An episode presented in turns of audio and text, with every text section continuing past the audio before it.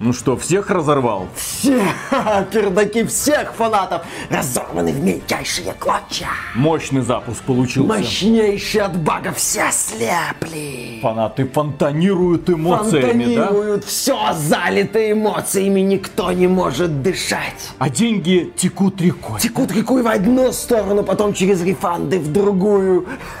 Ты говорил, у меня ничего не получится. Я говорил, у тебя нормальной игры не получится.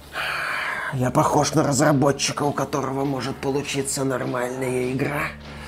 Что нам теперь с этим делать? Наслаждаться шоу, заметь! Я сжигаю только свою половину игровой индустрии.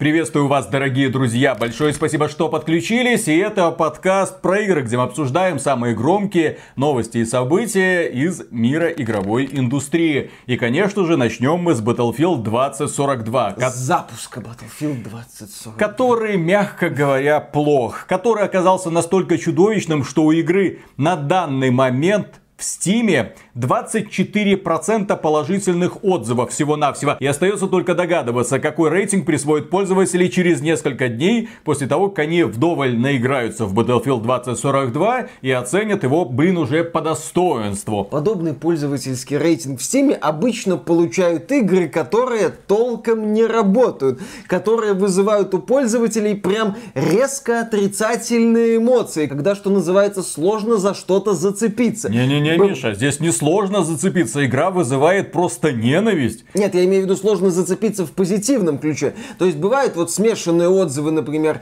у игры проблемы технического плана, и многие пользователи говорят, не, ну проект увлекательный, работает. Или там, например, стартовал в этом году проект Outriders, там на старте сервера тупо лежали, но некоторые пользователи потом начали играть и говорили, ну игра-то сама по себе неплохая. То есть ты видишь там смешанные отзывы, понимаешь, с игрой что-то не так. Когда ты видишь в основном отрицательные отзывы, это наглядная демонстрация того, что с игрой что-то сильно не так. Более того, у игры может быть оценка на метакритике там около нулевая, но в Стиме у игры может быть оценка повыше, потому что в Стиме, поскольку бинарный подход, многие люди говорят, ну окей, все-таки игра скорее да, чем нет, а вот на метакритике там разгневанные пользователи в это время нули лепят. Но в Стиме в основном отрицательные отзывы это нечастый случай на самом деле. Е футбол вот недавно Да, подобным кстати. показателем мог гордиться. И на этом как бы все. Неделю назад, когда мы записывали соответствующий подкаст, э, было доступно только мнение журналистов, которых пригласили на трехдневную сессию. Один день им позволяли поиграть в стандартный режим Battlefield 2042. Во второй день они играли в Battlefield Hazard Zone. Это такая королевская битва, назовем ее так. И третий день они отыгрывали в портал. Некоторые журналисты решили, что этого опыта уже достаточно для обзора и выкатили свои статьи. Оценки, ну, 8, там, 7. И вскоре после публикации вот этих вот материалов доступ к игре получили виплохи. Э, виплохи, э, виплохи. Да что ж такое? Пользователи, обладатели премиальных изданий с ранним доступом. И они оказались не в восторге. И в течение вот этой вот недели прошедшей активно горели. Они горели, они копили ярость, они ждали, когда в Стиме наконец-то появится возможность писать комментарии для того, чтобы предупредить людей, потому что игра официально вышла только в прошлую пятницу, а они уже имели доступ к игре в позапрошлую пятницу. Ну, представьте, вы съели там десяток острых така и неделю терпите. И вот сейчас шлюзы, так сказать, открылись. И в сторону Баттлфилда полетела кроваво-красная горящая масса. Огромное количество людей недовольно. Более того, я играл эту неделю в Battlefield 2042, потому что у меня тоже премиальная, так сказать, версия. Я столкнулся со всеми багами, которые были изначально, со всеми проблемами, которые у игры были, и которые они попытались на релизе частично хотя бы устранить. Самые вопиющие проблемы, например, режим портал, который позволяет тебе создавать собственные игры со своими условиями, пользователи начали использовать для того, чтобы быстро зарабатывать опыт. Ставили против себя огромное количество безоружных ботов и просто их расстреливали в промышленных масштабах для того, чтобы как можно быстрее прокачиваться, чтобы как можно быстрее открывать новых специалистов, оперативников и новое оружие. И, к сожалению, несмотря на то, что в режиме портал вы можете на самом деле создавать самые разные условия, развлекаться как угодно, пользователи, по сути, нашли лазейку для того, чтобы спокойненько погриндить, открыть все, что им нравится и дальше играть. Только вот проблема в том, что если режим портал, мы про него, конечно, поговорим еще отдельно, это лучшая часть Battlefield 2042, то основная часть Battlefield 2042 не выдерживает просто никакой критики. Когда фанаты Battlefield заходят в эту игру, они просто начинают гореть практически сразу. Планировка карт чудовищная огромные пространства, огромные пустые пространства, точек интереса практически нет. Базы, которые нужно захватывать, находятся на огромном удалении друг от друга. Захватил одну базу, полкилометра, давай до следующей. Захватили ее, давай полкилометра до следующей. Да, здесь есть транспорт, но транспорт быстро разбирают. Тебе может просто не повезти, и ты будешь чухарить, чухарить и чухарить. Для того, чтобы тебя моментально какой-нибудь снайпер снял, и ты снова где-нибудь отреспавнился, и снова бежал где-то где-то полкилометра для того, чтобы тебя снова потом кто-нибудь убил. Слушай, а Плани... а Battlefield это не симулятор ходьбы? Симулятор бега. Следующий момент. Техника в игре, которую кроют матом, наверное, многие люди. Техника чудовищно не сбалансирована. Технику очень сложно уничтожать. Особенно вот эти бронированные лодки на воздушной подушке, которые могут чуть ли не по вертикальным стенам вот так вот взбираться. Которые спокойно катаются среди вражеских солдат, давят их и расстреливают. И ты им ничего сделать не можешь, если у тебя нет гранатомета. Если гранатомет есть, конечно же, противник ведет ведет себя не настолько тупо, он начинает где-то там прятаться, внезапно выезжать кого-нибудь давить, скрываться. Гранатомет это тоже не панацея. Есть вертолеты, которые хрен ты собьешь из стингера, блин. Потому что пока ты на него наведешься, очень долго захватывается цель. Вертолету приходит уведомление, на вас наводятся. Вертолет выпускает тепловые ловушки. Твою мать, ты пытаешься навести заново. Вертолет снова выпускает тепловые ловушки, снова. Твою мать. При этом вертолет является огромной угрозой. Он может элементарно зачистить всю точку своими снарядами и своими пулеметами. С ним очень сложно разбираться, особенно если летчик опытный справился с этим тугим управлением, и он, если на него наводится, он, опа, куда-нибудь ныряет за пригорок, потом снова появляется, смотрите, какой я герой. Еще хватает жалоб на техническое состояние игры, на странности сетевого кода, когда игроки забегают вроде бы за угол, и их убивает пуля. Система регистрации попаданий это отдельная проблема. Она была в бете, она была неделю назад, и она осталась сейчас. Что это значит? Вы можете стрелять с противника чуть ли не в упор, он будет неуязвим, зато он вас моментально уничтожит. Я сам сталкивался с проблемами, когда я вижу противника, который просто бегает среди нас, он нам ничего сделать не может, и мы ему ничего сделать не можем. Бывают проблемы, когда на карту забрасывают только половину людей. То есть война идет между США и Россией, забрасывают только США. И люди такие, где русские? Русские куда? Мы тут сражаться пришли, куда вы все подевались? Переку. Такой Идите момент нахуй. у меня тоже был. Стрельба в игре отвратительная. Для того, чтобы уничтожить противника, нужно чуть ли не рожок из штурмовой винтовки в него Прям всадить. как в Halo. Только в Halo механика нормальная и под это заточена. Здесь немного не так. Плюс к этому tickrate серверов. Люди говорят 45 вместо 60. И это моментально приводит к появлению суперпуль так называемых. Это значит, что некоторые выстрелы просто не регистрируются. Зато повреждения повреждения как бы накапливаются и появляется одна суперпуля, которые тебя могут моментально уничтожить. Встречаются и классические для игр с отвратительным сетевым кодом моменты. Когда тебя накрывают огнем, ты моментально прячешься за угол, пробегаешь пару метров и умираешь. Потому что пули, они как-то так хопа, хопа, хопа за тобой. Ну, как в фильме «Особо опасен». Помните, где пули летали не по прямой, вот так бабах? Эта игра бесит просто огромным количеством странных смертей, когда ты просто ничего не можешь сделать. Ты появился на точке, тебя убило выстрелом из танка, который стоит где-то за полкилометра. Он прекрасно контролирует ситуацию. Ты с ним, с этим танком ничего сделать не можешь. Он стоит на пригорке и обстреливает вашу точку возрождения. Он вас видит прекрасно. Вы его его видите прекрасно. И он спокойно набивает себе фраги. Вот такой здесь прекрасный level design. Тебя могут убить в процессе беготни по этому ровному полю. Тебя могут убить где-то откуда внезапно выскочившие противники. Извините, 128 человек на карте. Предсказать появление их в конкретной точке уже просто невозможно. Это хаос. Ну, то есть проблемы с организацией матчей, плюс вот эти вот максимально растянутые вширь карты с очень кривой организацией точек интереса и каких-то вещей, в которых можно спрятаться,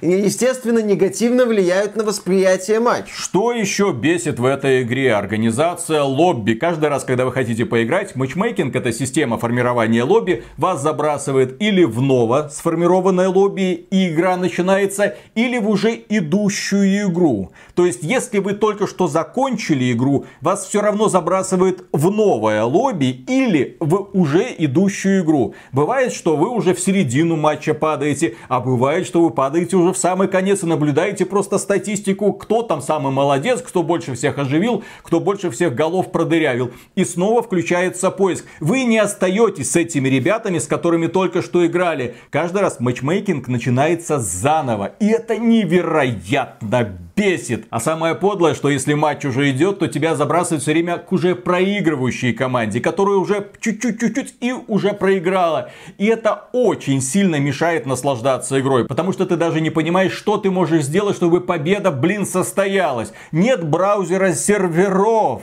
нет возможности выбрать какой-нибудь конкретный понравившийся сервер и на нем конкретно играть карта сменяется, и ты снова с этими ребятами играешь на новой карте. Элементарной вещи нет. Нет таблицы лидеров для того, чтобы ты посмотрел, кто с какой стороны больше всего фрагов набирает или кто лучше в себя показывает. Ты видишь статистику только своего отряда, командиров нет, войс-чата нет. Ты в этой игре, которая как бы ориентирована, наверное, на командные взаимодействия, не можешь голосом с людьми разговаривать. Ну, Это в самой как? игре тебе приходится объединяться с друзьями в сторонних мессенджерах, например, в Дискорде.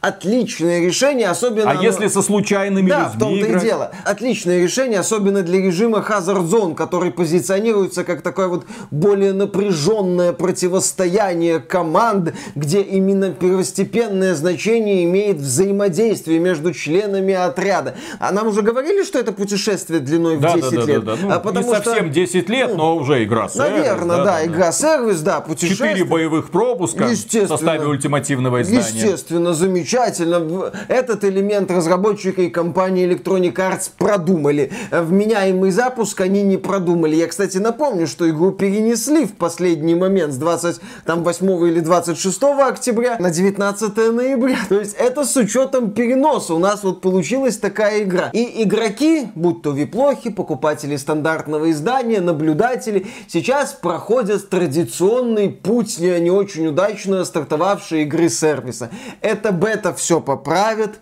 это запуск все поправит, а, патч первого дня много исправит. Кстати, патч первого дня для Battlefield 2042 не исправил практически ни хрена. Подождите первое крупное обновление, оно все исправит. Подождите еще пару обновлений, они все исправят. Опять, ждите, надейтесь, что-нибудь исправят, а пока можно пошутить на тему, ну, например, о производительности. Есть забавная шутка, мне очень нравится. Battlefield 2042, Battlefield 20-42 FPS. Ну, это шутка насчет того, что производительность в игре не блещет какими-то супер Да, показателями. оптимизация. И оптимизация, увы, хромает. Многие фанаты Battlefield отмечают, алло, а зачем вы, разработчики, отказались от классической системы классов?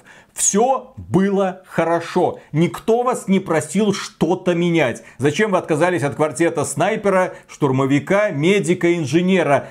Почему это вам внезапно начало мешать? Почему вы решили искать вдохновение в Call of Duty? Вы, по сути, сделали из Battlefield, попытались сделать из Battlefield Call of Duty. Когда у нас есть какие-то специалисты со своими уникальными способностями, и когда ты можешь настраивать лоудауты, то есть оружие и гаджеты, которые ты выносишь на поле боя, как угодно. У инженера может быть снайперская винтовка, медик может бегать вообще без аптечек, действительно, зачем они надо. Все могут оживлять каждого.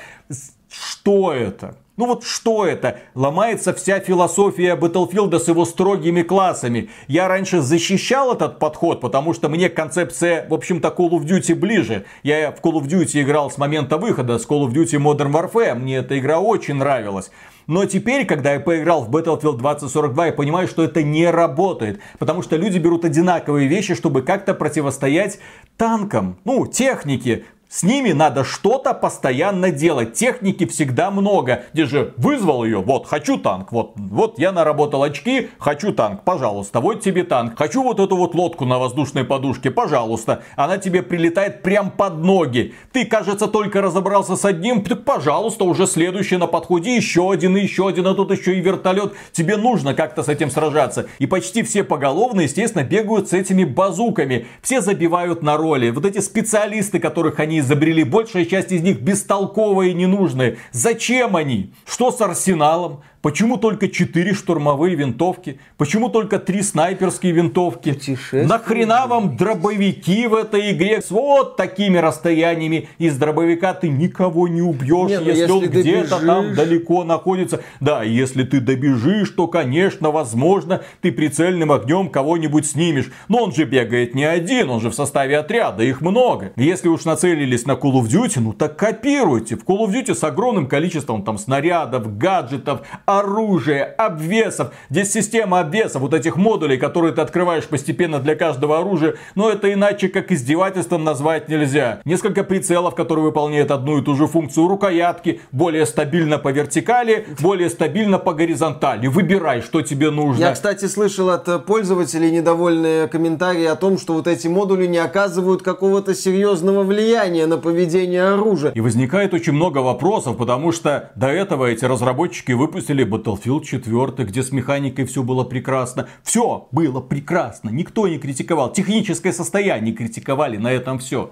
Дальше, Battlefield 1, который поражал своей атмосферой. Атмосфера великолепная, игра по Первой мировой войне. Люди рукоплескали, да, и сказали, ну наконец-то вы смогли, вы сделали все хорошо.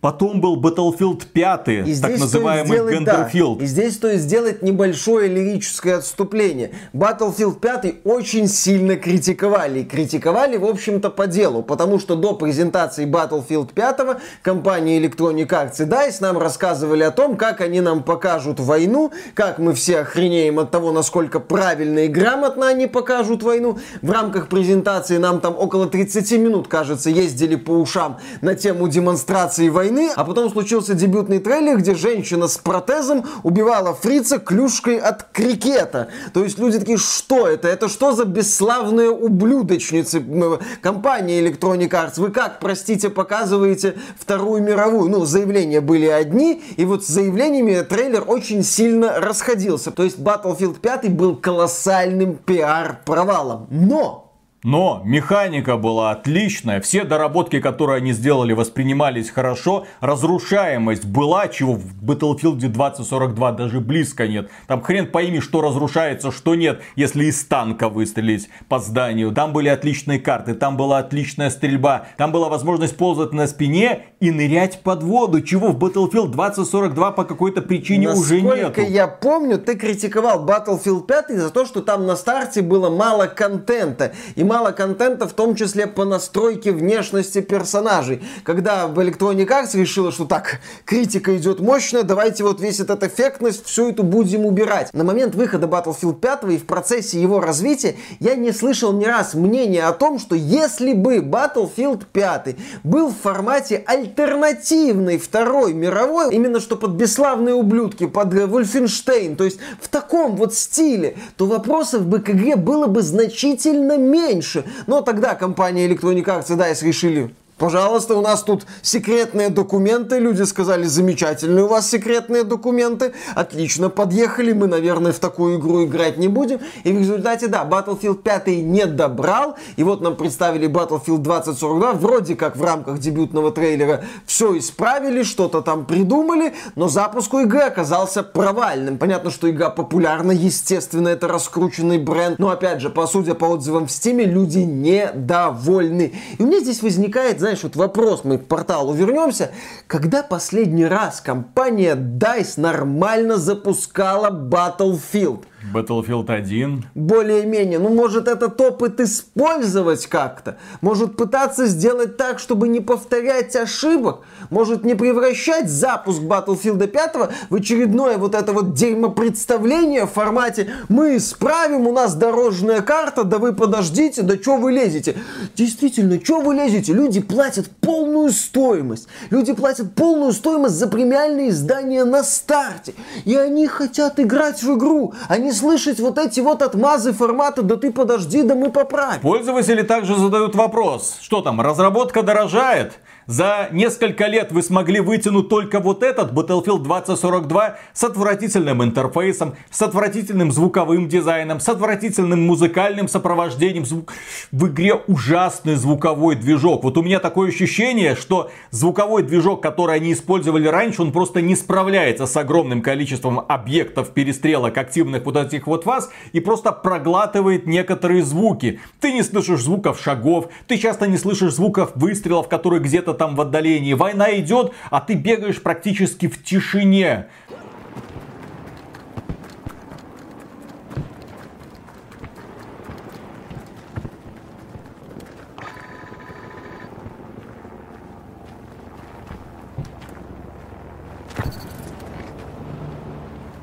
каждому аспекту игры можно предъявлять претензии, а это, извините, преступление, когда речь идет просто о следующей части Battlefield где все устоялось, все хорошо, просто дайте нам чуть больше масштаб на красивых аренах с крутой графикой, с какими-то нововведениями. Робо-собачки, там турельки ну, автоматические, вот там торнадо, которая хрень полная, как, в общем-то, и песчаная буря, которая хрень полная. Такое ощущение, что эти эффекты появились только для того, чтобы анонсирующий трейлер был, ну, покрасивший, чтобы он производил впечатление на геймплей это не оказывает никакого влияния, блин. Я попал в торнадо, меня немного покрутило, выплюнуло, ну, приземлился на парашютике, все, война дальше продолжается. Нахрена было это вводить, я не понимаю. Окей, и еще один вопрос, который смущает огромное количество людей. У вас вроде как война между США и Россией вот здесь вот происходит. Каждый раз, когда ты загружаешься на карту, тебе рассказывают о том, что тут должны сделать американцы и условные русские. Почему я говорю условные русские? Потому что с каждой из сторон воюют одни и те же специалисты в одних и тех же костюмах просто рушится логика. Я каждый раз, когда на точку забегаю, для того, чтобы ее захватывать, и вижу поднимающийся российский флаг, вокруг меня одни там чернокожие ребята, я такой, ну, Россия будущего, Россия 42-го года. Нормально, да. Россия 2042, так сказать. Э, команда университета дружбы народов. Ха!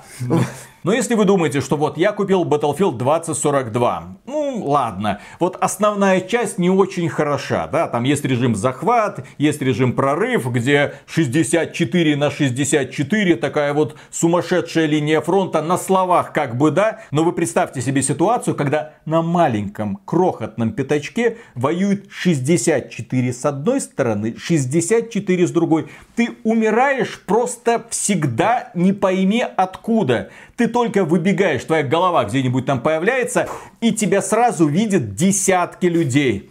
Тактики никакой нет, просто кто кого передавит. Ну ладно, есть основная часть, над которой работала студия DICE. Но есть же студия Criterion, которая работала над Hazard Zone, так сказать, королевская битва в стиле Escape from Tarkov когда несколько отрядов в составе четырех человек выгружаются, так сказать, в зону. Это те самые карты из Battlefield 2042, их всего 7 штук. Они туда выгружаются, они должны находить какие-то данные, они должны их воровать, а потом улететь на вертолетике. Кольца как бы нет, но в итоге все равно все должны сойтись в одной точке. Вроде бы забавно, на самом деле нет, потому что дело происходит на тех же самых убогих, несбалансированных аренах. Огромные открытые пространства пространство, прилететь может опять же откуда угодно. Если ты воюешь в городе, то перепады высот просто сумасшедшие. Враги могут быть на небоскребе, ты можешь быть снизу. Они тебя хорошо видят, и снайперы тебе легко будут бошки дырявить.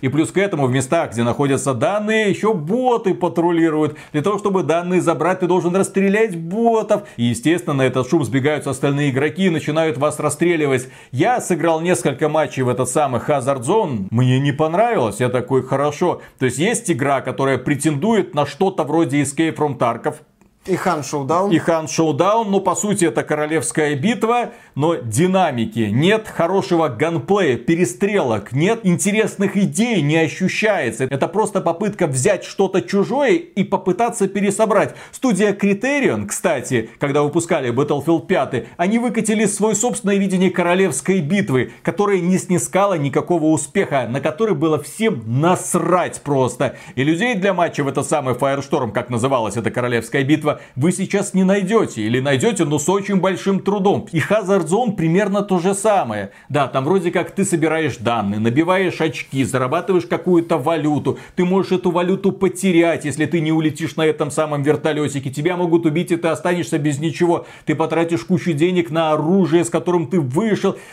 Просто насрать. Никакой интриги, никакого драйва, никакого понимания. Ты стреляешь по боту, по живому противнику, откуда они подъехали, как они к тебе приблизились. Спасибо прекрасному, опять же, звуковому дизайну, который не дает тебе сориентироваться. Спасибо темным картам, которые позволяют противникам элементарно вас брать в клещи. В Hazard Zone, для понимания, мы несколько раз побеждали. То есть все закончилось для нас хорошо но это было настолько без азарта, что я этот Hazard Zone закрыл и решил к нему больше не возвращаться. Если вы хотите хорошей королевской битвы, то ваша дорога это Apex Legends, с одной стороны мультяшненькая такая, с другой стороны Call of Duty Warzone. Все, вот два пути, ну и Fortnite для избранных школьников. Но в Battlefield 2042 есть режим, способный спасти. Да, говорят, вроде как есть режим, способный спасти игру, и он на самом деле показывает, насколько убого DICE и Criterion справились со своей задачей. Студия Ripple Effect, который возглавляет Вин Зампелло. Бывшая это, DICE LA. А это человек-создатель Call of Duty, Titanfall и Apex Legends. Ну, принимал участие в том числе. Это его ребята все это сделали, да? И вот он взял на себя бразды правления DICE LA или Ripple Effect, как они сейчас называются, и сделал портал. Что такое портал? Портал это возможность вам настраивать собственные правила игры. Там есть классические карты из Battlefield 1942, Battlefield 3, Battlefield Bad Company 2. Соответственно, там все классы, все оружие. По сути, это ремейк, но это ремейк, который позволяет вам создавать собственные игровые режимы, что очень хорошо и очень приятно. То есть вы, например, наконец-то сможете сделать, ну, десматч без техники. О, классно! Кроме этого, вы можете просто играть в ремейки Battlefield 1942, Bad Company 2 и Battlefield Battlefield 3. Просто, ну как, ремейки со старыми правилами, со старыми классами, со старым оружием, на старых картах, с обновленной, естественно, графикой. А, подожди, Получается, что лучшая составляющая Battlefield 2042 это набор ну, обновленных версий классических частей Battlefield, над которым работала студия, возглавляемая создателем Call of Duty. Да, и именно создатель Call of Duty внезапно понял, что людям нравится в Battlefield и решил ничего не портить, решил все это дело сохранить. И именно Portal вызывает сейчас у людей положительные эмоции. Я, когда играл в Battlefield 2042, я горел. Каждый матч, когда я смотрел на этот творящийся звездец, я просто матерился, орал, матерился, орал в режиме нон-стоп. И потом я подумал, блин, ну ладно, может быть я просто уже все слишком стар, я, наверное, разучился играть в Battlefield, наверное, он мне уже не приносит удовольствия. И, возможно, я настолько закостенел, что могу играть только там в Call of Duty и Halo, а Battlefield уже не для меня. Так нет, я запустил портал, отыграл несколько матчей на картах Battlefield 1942 и кайфанул, боже мой. Вот здесь у меня получается играть так хорошо. Battlefield Bad Company 2, что там? Там у меня получится играть? Да, Хорошо, переходим к Battlefield 3. Так в нем я завис еще на 5 часов. Настолько это было классно. Настолько это было увлекательно. Я оторваться от игры не мог. Потому что вот оно понимание карты. Вот оно понимание, где находится противник, где находится линия фронта, где твои ребята. Разбиение по классам логичное. Когда ты понимаешь, зачем нужны медики, инженеры, снайперы и штурмовая пехота. Когда ты понимаешь, как разбираться с каждой техникой. Когда ты видишь, что карты плохо плотные. То есть нет вот этих вот пустых, голых пространств, по которым туда-сюда вот эти лодки на воздушной подушке снуют. И вот после того, как я отыграл в портал, я внезапно задался вопросом. А нахрена мне вообще этот Battlefield 2042, если я могу просто загрузить Battlefield 4, я могу загрузить Battlefield Bad Company 2, сервера до сих пор живы, и играть в него. Я могу поставить Battlefield 1, Battlefield 5, который по итогу оказался в несколько раз лучше этого высера. Где есть хотя бы браузер серверов, где есть разные режимы, где есть режим по умолчанию игры без тех и просто солдатня. Здесь относительно небольшие аренки, на которых тоже можно сражаться. Где приятный level design. А Battlefield 2042, он зачем? То есть, когда ты заходишь в портал, переигрываешь в старые Battlefield, ты понимаешь, каким дном сейчас является студия DICE как она опустилась, как она потеряла все ориентиры, кто там принимал решение по созданию Battlefield 2042. На бумаге все было классно, ролики были анонсирующие великолепные, но по итогу это просто чудовищно. Это деградация по всем фронтам. И эту хрень, я не знаю, что нужно сделать, чтобы ее исправить. Я, я вот просто не знаю. Я знаю, сделать портал условно бесплатным, а Battlefield 2042 и Hazard Zone слить. Тем более портал как раз включает в себя все лучшие элементы элементы из классических частей Battlefield. После этого Винса Зампеллу повышают до вице-президента Electronic Arts, он закрывает нахрен DICE, говорит, так, ребята, новый Battlefield на движке Unreal Engine, допустим. И замечательно начинает создавать новый Battlefield. Друзья, ну это же просто позор, когда ты, загружая старый Battle... Первый!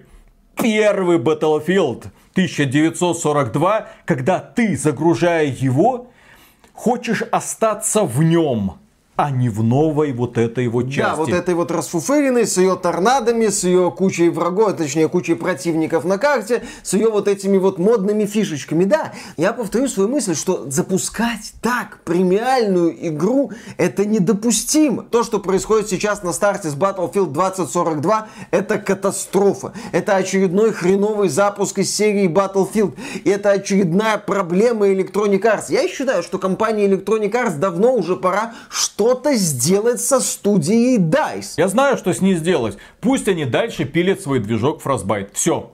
Вот, они как э, а. условная Epic Games. Epic Games делает Unreal Engine, эти будут делать Frostbite Виталик. Engine. А на этом движке Вин Зампелла со своей студией Ripple Effect будут делать новые Battlefield или Medal of Honor. Как там уже пойдет? Винс Зампелла, студия Винса Зампелла и Respawn Entertainment отлично работала с движком Source. Одно время послала руководство Electronic Arts нахрен, когда дело в полуподпольном режиме Apex Legends на движке Source. Они тогда пошли, насколько я знаю, против системы, потому что тогда Electronic Arts насаждала идеи единого движка для всех наших студий, а студия Respawn сказала, идите, вы знаете, ребята, куда со своим Frostbite. Вот мы на движке Source сделали вам Apex Legends. Смотрите, работает. Также студия Respawn на движке Unreal Engine сделала успешный проект Star Wars Jedi Fallen Order. Поэтому если Винсу Зампелли сказать, слушай, ты с Frostbite хочешь работать, он скажет, я могу вам его только засунуть в известное место. Возможно, такая у него будет реакция. Опять же, с движком Frostbite связаны проблемы с у студии BioWare, которые пытались с ним работать, что с Dragon Age Inquisition, что с Санзом в обоих случаях это был ад, кошмар и ужас, и у них не получалось. В расследованиях Джейсона Шрейга, посвященном разработке этих игр, есть отдельные упоминания о том, как BioWare мучилась с Frostbite. Мне кажется, Electronic Arts может уже пора прям радикальное решение начинать применять относительно Frostbite. Выводить его только в спортивный сегмент, вроде он используется в этих вот э, спортивной линейке игр от Electronic Arts, а остальным студиям уже давать нормально работать, работать, потому что, глядя на запуск Battlefield 2042, у меня возникает именно что вопрос. Что со студией DICE? Что менеджмент Electronic Arts себе думает о студии DICE? Это, опять же, вопросы. Это проблема менеджмента, это проблема студии. В случае с Анзем, например, там была и проблема студии, которая не знала, что делать с этим Анземом, и проблема менеджмента, который э, особо эту студию не контролировал. Ну, давайте что-нибудь сделайте. Ну, давайте что-нибудь сделайте. Нет, ну давайте вы уже что-нибудь сделаете а мы толком и не можем. То есть где здесь проблема? Что происходит с Electronic Arts? Это нужно как-то решать, потому что Call of Duty Vanguard, при всем том, что не демонстрирует каких-то супер показателей популярности по меркам Call of Duty, стартовал без заметных проблем технического да плана. вообще не было проблем. Он запустился, люди начали играть, все. Вот. Сервера не падали, лагов не было, все хорошо. Да. Сетевой код отличный, кои-то веки сразу сходу, они потом долечивали. Вроде как даже античит какой-то свой собственный внедрили выпустили. И опять же, колда, что является ее отличительной чертой, она не разочаровывает фанатов. Понятно, что огромное количество людей такие, ой, блин, опять эта колда, одно опять свежих идей. Да, ее покупают, потому что это одно и то же, потому что это ганпорно. Да мы из этой МП-40 при помощи обвесов сейчас сделаем лазерган для Звездных войн. Легко сделайте, там столько всего этого. Классические аренки из Call of Duty World at War и Вторая мировая, все это здесь есть, поэтому да, ностальгия какая-то работает. Если тебе нравилась предыдущая Call of Duty, ты будешь спокойно играть и в это. Но в случае с Battlefield, там все наоборот. Если тебе старые Battlefield нравились, ты эту часть просто возненавидишь. Ну, за пределами портала. То есть, с одной стороны, вот стартовала Call of Duty хорошо, с другой стороны, на днях успешно запустился мультиплеер Halo Infinite, который еще и условно бесплатный. И серверов падения да, не и было. сервера работают. И главные претензии пользователей были к реализации боевого пропуска, что все было привязано намертво к испытаниям. И эту проблему, кстати, разработчики уже частично решили. И вот на этом фоне выходит такой Battlefield 2042 42 FPS, весь расфуфыренный такой с торнадо, с масштабом. И вот вся эта вот расфуфыренность, весь этот масштаб, все это вот настолько мощно обсирается просто по всем фронтам. И на этом фоне Halo Infinite стоят и Call of Duty как отлично.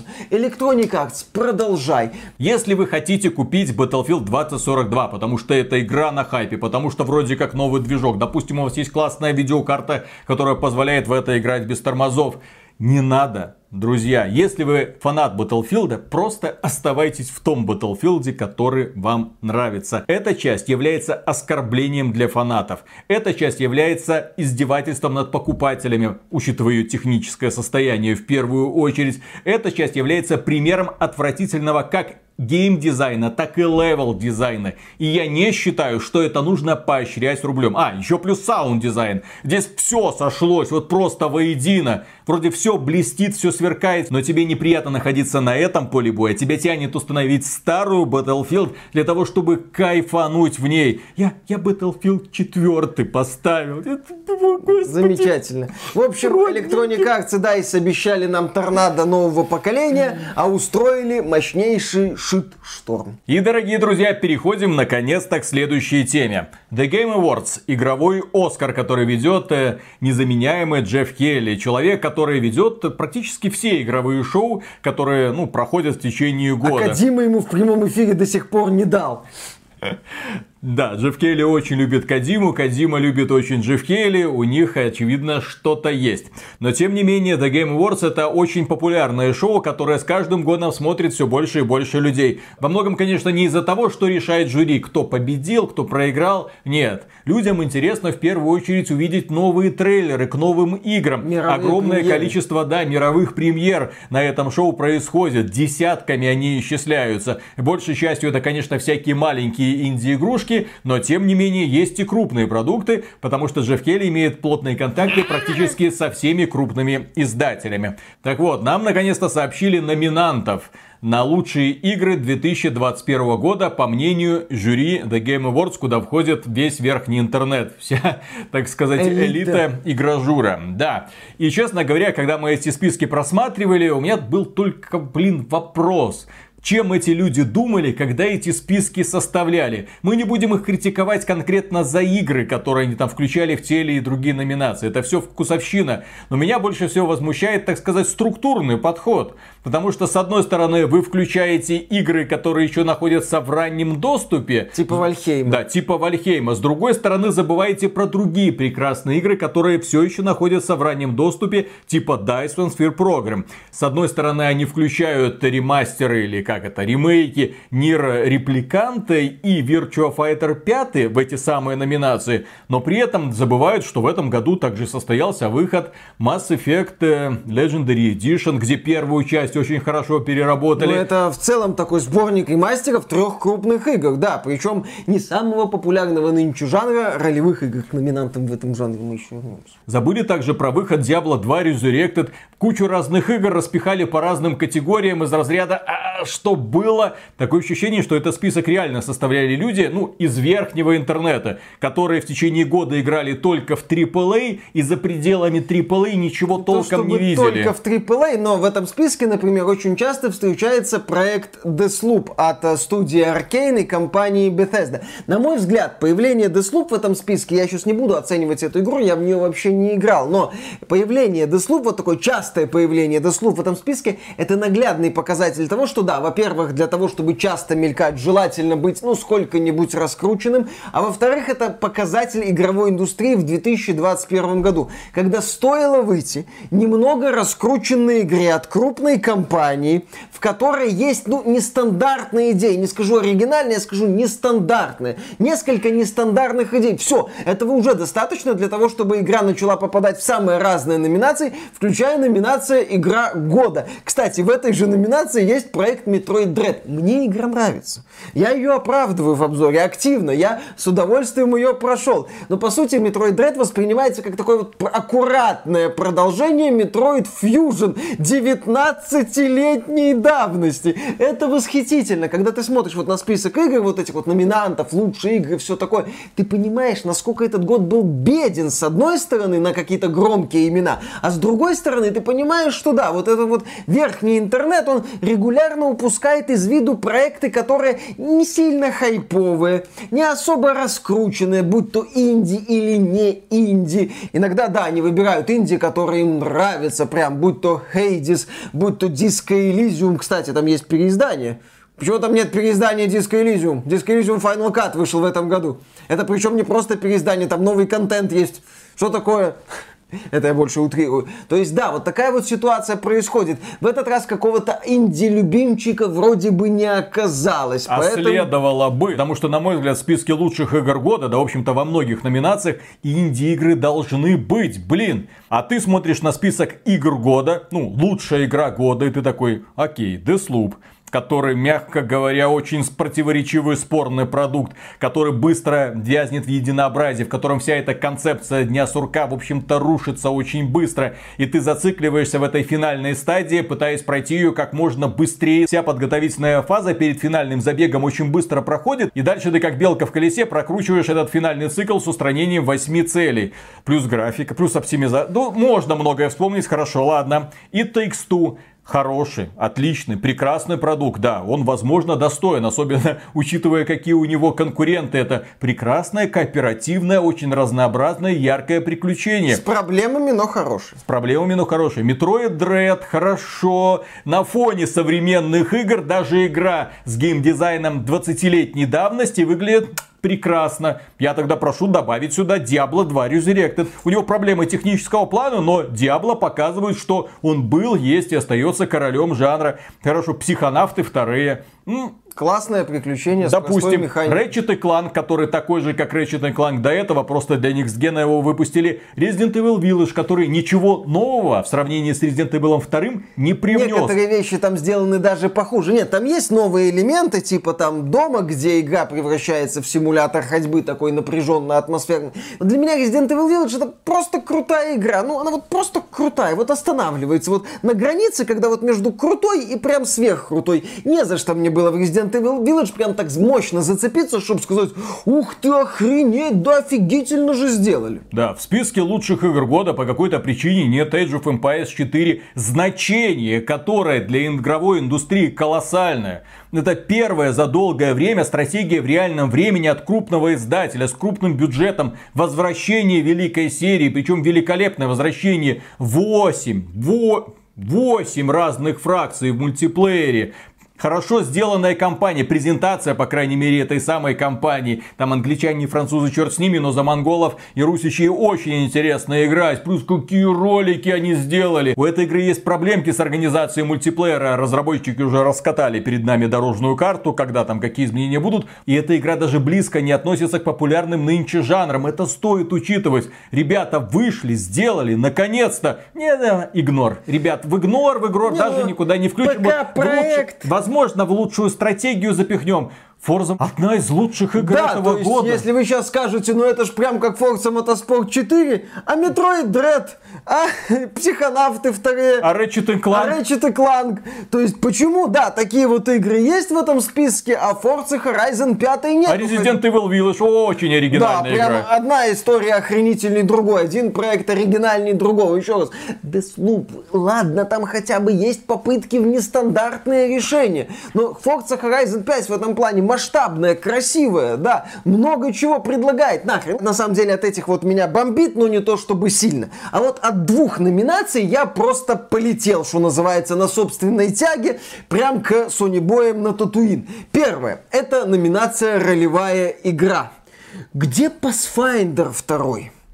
Не, не то чтобы... ничего, ничего не было. Зачем мы будем вспоминать какую-то там глобальную ролевую игру под Baldur's Gate с отличной историей, которая, в принципе, является классической ролевой игрой с глубокой прокачкой, кучей вариантов, ответов, диалогов. с мифическими путями, в которой можно провести сотню часов, в которой куча элементов, которая именно является ролевой игрой во многих аспектах. И, судя по обзорам, я еще не проходил, но круто сделано. Еще раз, я не говорю, что дайте Pathfinder второму срочно лучшую игру года. Нет, меня просто удивляет то, что в списке номинантов на лучшую ролевую игру года есть Киберпанк 2077, предположим, Monster Hunter Rise, это гринделка с прокачкой, хорошо, боевая ролевая игра года. Где Скар- Diablo 2 Resurrected Да, где тогда сюда? Diablo 2 Resurrected, Scarlet Nexus, Окей, JRPG-шка. Shin Megami Tensei 5 это тоже, по сути, больше гринделка. Ну и Tales of Arise, такая вот JRPG, у которой много позитивных отзывов. Где здесь, где Pathfinder? Каком хрена он сюда не вписывается? Он сюда великолепно вписывается вот в эту номинацию, где вы, судя по всему, скребли по сусекам,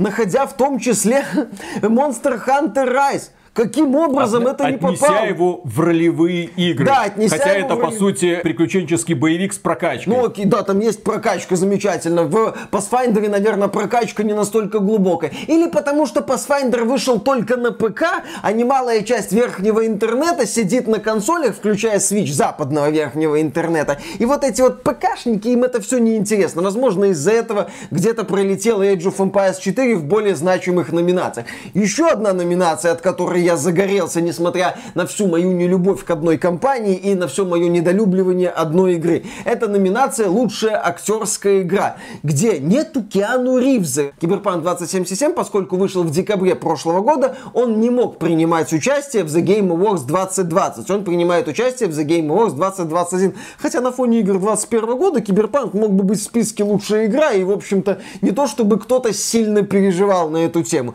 Ну вот, Киберпанк есть там в паре номинаций, включая ролевую игру, окей, хорошо, но почему нет Киану Ривза в списке лучших актеров? При всех моих проблемах, я вот об этом на стриме говорил, при всех моих претензиях адекватных и не очень киберпанку и к CD Project Red, но реализация персонажа Киану Ривза в повествовании, это, на мой взгляд, один из лучших, если не лучший пример использования голливудской звезды в сюжетной видеоигре. Это не просто ключевой герой сюжета. Это герой, который постоянно появляется во многих сюжетных сценах, который постоянно взаимодействует с протагонистом, который взаимодействует с окружением, ну, в формате призрака, который очень много говорит, который что-то комментирует, который ощущается глубокой частью этого мира, глубокой частью вот этого сюжета. Но зато там есть оба персонажа из Деслупа. Которые друг с другом по рации переговариваются. На этом как бы все, да. Да, там есть Джон Карло Эспосито, прекрасный актер, сыгравший Антона Кастильо, антагониста в Far Cry 6. Но у него там сцен можно по пальцам, блин, несколько Актриса, которая сыграла леди Димитреску из Resident Evil Village. Это, на мой взгляд, вообще восхитительно. Показатель того, что зачастую вот для тех, кто составляют эти номинации, гонятся просто за тупорылым хайпом. Димитреску в Resident Evil Village реализована плохо. Она, как злодей, который гоняется за главным героем, реализована значительно хуже, чем Мистер Икс в Resident Evil 2. Там этот элемент слит, он сделан примитивно. Там этих реплик от Леди Димитреску не так уж и много. Чтобы нормально подрочить на Леди Димитреску, надо соответствующие фанарты искать, а не запускать Resident Evil, потому что только если ты не супер скорострел, у тебя толком подрочить на Леди Димитреску в рамках Resident Evil Village не получится. Блин, то есть я вот на эти две номинации особенно, я смотрел на них. Не то, чтобы я как-то сильно переживаю за то, кто что получит, но отсутствие Pathfinder второго и Киану Ривза меня лично очень сильно удивило, э, чем свидетелем чего вы сейчас можете быть. Да, лучшие повествования. У них внезапно формируется из Деслупа. Чё? Сюжет там это один из недостатков. И Takes Two, где сюжет во второй половине провисает и больше раздражает. Life is Strange, который выбесил True Colors, имеется в виду, который, мягко говоря, не понравился даже фанатам этой серии. Marvel's Guardians of the Galaxy, вот, наконец-то приехали. И Психонавты вторые. Дальше, лучший приключенческий боевик по какой-то причине, опять же, Marvel's Guardians of the Galaxy. Что он там забыл? Как боевик, он очень средненький. Там нечего ловить, извините. Да, механика в игре, ну, работает. Точка. Лучший симулятор слэш стратегия. Ну, естественно, у нас наконец-то появилась сборная солянка, куда стаскиваются игры абсолютно всех жанров, которые не входят в категорию боевиков. Хорошо. Которые не входят в категорию можно пройти сравнительно незадолго, э, понаслаждаться графонием и написать обзор. И там почему-то есть Microsoft Flight Simulator. А, что? Для Это Xbox, игра, наверное. ну, возможно, для Xbox, но игра-то вышла на ПК еще в августе 2020 года. То есть системности нет. Такое ощущение, что реально включали те игры, которые вышли на консолях, а то, что они когда-то были на ПК, а это да и пофиг. Но при этом страдает логика. Если вы уже переиздание просто на другие платформы Где считаете... Elysium Final Cut? Где Neo 2 в таком случае, который когда-то вышел только на PlayStation 4, сейчас его переиздали на PlayStation 5 и на ПК где многие другие игрушечки. То есть в следующем Game Awards мы что? God of War на ПК будет лучшей игрой года, да? Ну, судя по God of War на ПК будет бороться с God of War для PlayStation 5. Вот с God of War вот? Ragnarok? Да, да, да, да, да. А прикинь, э, некоторые изменения в Ragnarok окажутся хуже, и God of War на ПК победит. Лучший мультиплеер. Ты горел с одного, я горю с другого. Хорошо. Back for Blood. До свидания. It Takes Two. Хорошо. Прекрасный кооперативный опыт. Knockout City добавили, потому что Electronic Arts издатель, очевидно, игра не взлетела. Monster Hunter Rise. Да, это Monster Hunter для Nintendo Switch. New World. Ладно, Valheim. Внезапно вспомнили про Valheim, блин, который, если уж вы его упоминаете здесь, должен быть в одной из лучших игр этого года. Потому что уж кто и произвел революцию на старте 21 года, так это Valheim. Пять шведов, которые делали эту игру, внезапно показали всей AAA игровой индустрии, как нужно делать игры в открытом мире. Блин, где ты сразу находишь элементы и выживания, и Скайрима, приглашаешь к себе друзей, строишь домик, отправляешься там в походы в подземелье, добываешь лут это твой собственный маленький мирок. Они это сделали и привлекли сколько там? 6 миллионов человек, последняя цифра, которую нам сообщили. Слышал, может быть может уже быть, и 8 миллионов да. человек. Это феномен, без всякой рекламы. Просто игра вышла, и люди ее увидели. Вот оно. Но, окей, ладно, хотя бы в рубрику лучший мультиплеер, ну и, и лучший инди-дебют они пролезли, хорошо. Но если уж говорить про мультиплеер, почему здесь нет Нарака, Blade Point, Королевская битва от китайцев, которая на минуточку очень популярна на ПК. 6 миллионов копий уже 6 продано. миллионов копий, а онлайн постоянно 150 тысяч. Хорошенький такой показатель. Но нет, мы вспомним Back 4 Blood, который провалился. Мы вспомним Knockout City, который нахрен никому не нужен. И New World, аудитория которого летит ну, на ладно, дно. New World, там хотя бы была попытка сделать вот PvP фракционный мультиплеер, окей. Ну да, тоже смотришь на некоторые номинации и становится обидно. Мне, например, обидно за отсутствие в номинации лучший арт-дизайн проекта The Ascent этот вот киберпанковский боевик, да, у него была куча проблем на старте. Технического плана. Да, да, технического плана. Он был забагованный конкретно так. Но когда вот ты смотрел, ты видел, что я хочу в этом киберпанке любой киберпанк начиная от бегущего по лезвию, заканчивая киберпанком 2077. The Ascent, уж извините, намного лучше выглядит, чем Deathloop, The Artful Escape. Ну и психонавты. Психонавты он вырвиглазный, такой там, яркий, на мой взгляд, забавный. Ну, психонавты ладно. там заслуженно ну, ладно, за счет ну, ладно, допустим, выворачивания хорошо. сознания наизнанку. Но, опять Но же. при этом, какие игры они забыли упомянуть? Почему-то ни в одной из номинаций нет The Medium. Ну, такой полупроходной продукт. Как, в общем-то, и многие игры, которые попали в этот список. Little Nightmares 2, у которого прекрасный арт-дизайн, и про который, в общем-то, люди тоже забыли. Persona 5 Strikers, которая элементарно могла попасть в лучшие ролевые игры. Почему нет, если остальные там... Да, там элементы персоны вполне себе хорошо сделаны. Если уж Вальхейм, который находится в раннем доступе, у вас э, претендует на какие-то номинации, то где, блин, Dyson Sphere Program? Игра, которая является развитием идей Factorio. Причем эти аспекты завода строительного, так сказать, симулятора китайцы возвели в абсолют. Там сколько? Несколько человек принимал участие в создании. Забыли про Outriders вообще, хотя Outriders как боевик отлично воспринимается нравится. Забыли про Mass Effect Legendary Edition, хотя есть Нир Репликант там в некоторых номинациях. Забыли за Ascent, забыли про Black Book, если уж мы говорим про историю. Ой, забыли про Black Book. Сейчас бы еще западному верхнему интернету, в особенностях пермских сказаний. Lost in Random, который выпустила компания Electronic Arts, и который провалился, решили уже и не вспоминать, хотя лучшие опять же... Да-да-да, лучшие Takes-Two продвинем. Фист Metroidvania от китайцев, очень приятненькая, классненькая. А, в задницу этих китайцев. Ну, у нас Metroid да. Dread есть, хватит. У нас есть Metroid Dread. А если уж говорить про лучший сюжет в играх 21 года, то по какой-то причине Lost Judgment вообще не вспоминали. Ну, Хотя там, там сюжет как раз...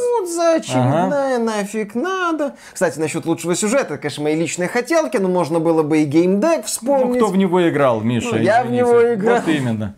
Там занятный сюжет про полицейского Ты еще скажи, что там лучший боевик можно было Severed Steel отдать, наверное, ну, да? да, там офигенно настроенная механика. А в лучшие стратегии или симуляторы можно было элементарно добавить The Rift Breaker, который сам по себе является ну, хорошей игрой. Да, да, Зачем да, да. в этом этом инди-мусоре ковыряться. Вот у нас есть Deathloop, Metroid, Психонавты вторые, еще там несколько проектов от крупных издательств, которые в этом году феерично не обосрались. Давайте выберем пару инди-проектиков потенциально перспективных в этом году. Это Loop Hero и Inscription, которые, правда, в этот раз остались в своих чисто номинациях. Судя по номинациям, в этом году не наблюдается ни своего Хейдис, который мог претендовать прям на все награды, ни своего Диска Элизиума, который тоже вот неплохо неплохо так зажег на позапрошлый The Game Awards. В этот раз без этого решили обойтись. Ну да и хрен с ним. И в качестве заключения на эту тему я отмечу, что у меня претензии к номинантам The Game Awards простые. Хорошо, я не буду про вкусовщину, почему вы не добавили это, почему вы не добавили то.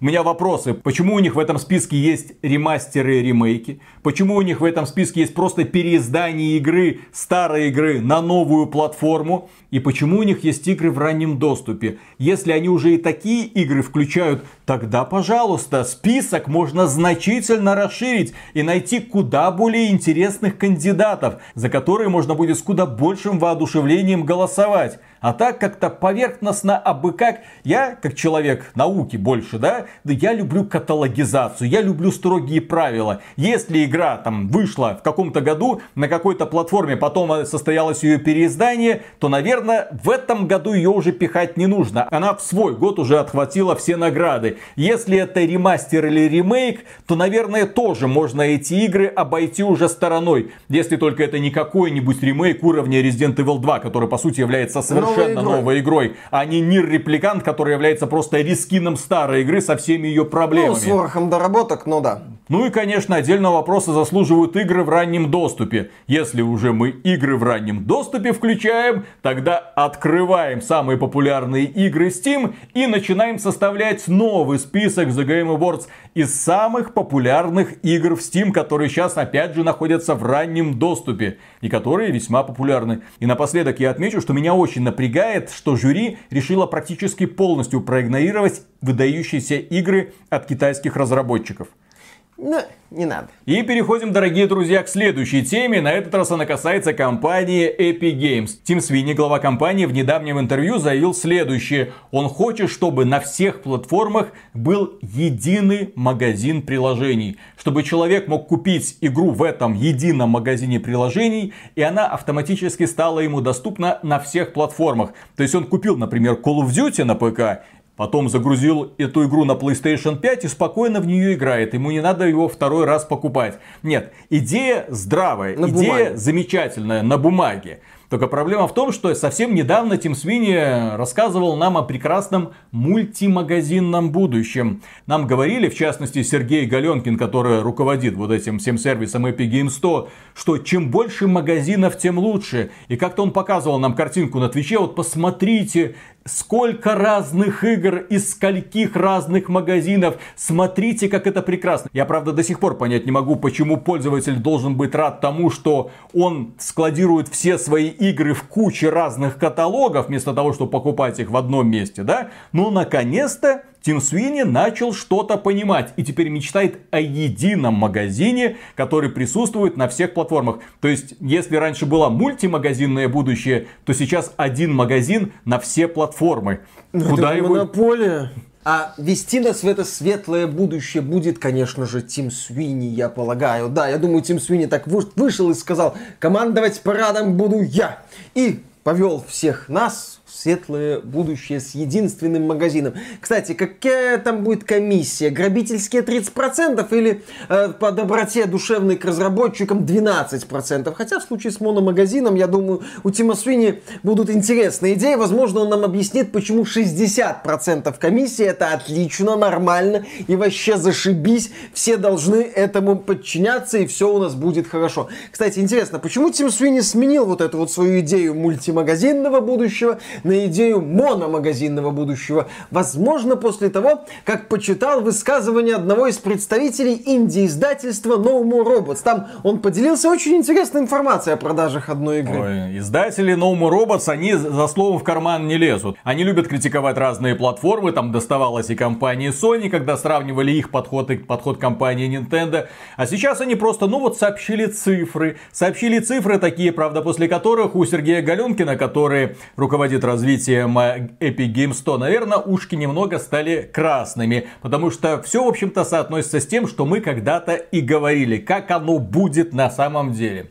Итак, издатель No More Robots недавно выпустил игру Let's Build a Zoom. Ее выпустили 5 ноября в Steam и Epic Games 100. За 7 дней продали аж 32 тысячи копий. С одной стороны, вроде как не хит, с другой стороны, заработали 500 тысяч долларов. Учитывая, что бюджет на разработку был совсем небольшим, издатель уже доволен показателями и думает, что вот он в итоге заработает полтора миллиона. Да, есть и такие издатели, которых такая сумма вполне себе удовлетворяет. Но кроме этого, Ноум Робот заявили о том, что на долю Steam пришлось 99% продаж, а на долю Epic Games 100 один.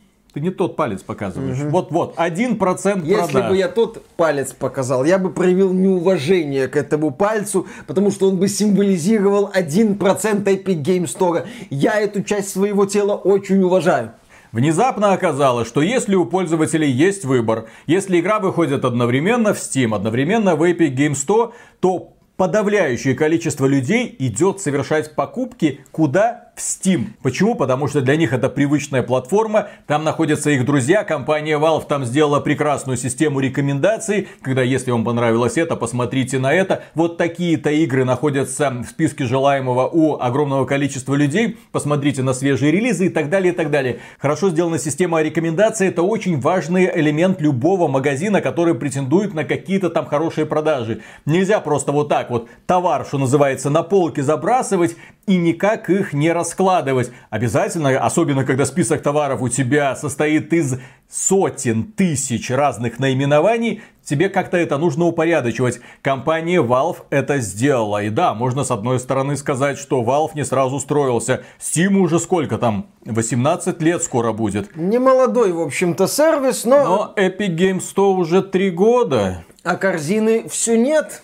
а корзину все ждем. Собственно, Тим Свини, по-моему, как-то объяснял, почему Epic Games именно выкупает эксклюзивность для своего ларька некоторых игр. Потому что, когда ты сталкиваешься со Steam лоб в лоб, то вариантов у тебя нету. Люди привыкли ходить в Steam, люди туда ходят. Людям проще, когда у них в библиотеке появляется новая игра, чем когда они устанавливают еще один лончер и уже скачивают какую-то игру там, одна там, одна там. Это не очень удобно. Мягко говоря. Да, в одном там из прошлых лет, когда компания Epic Games хвасталась своими результатами, рассказывала, как все хорошо, там в списках самых успешных игр в EGS упоминалась игра Untitled Goose Game. Ну, вот эта игра про гуся. Забавная такая. Так вот, в этот же год вышел проект Jedi Fallen Order, который стартовал в Steam и в Epic Game Store. Да, когда идет лобовое столкновение, то в EGS, получается, гусь оказывается успешнее, чем Jedi Fallen Order, потому что гуся в Steam не было. Вот такая такая вот забавная ситуация. Поэтому, да, Epic Game Store существует благодаря эксклюзивам и благодаря раздачам.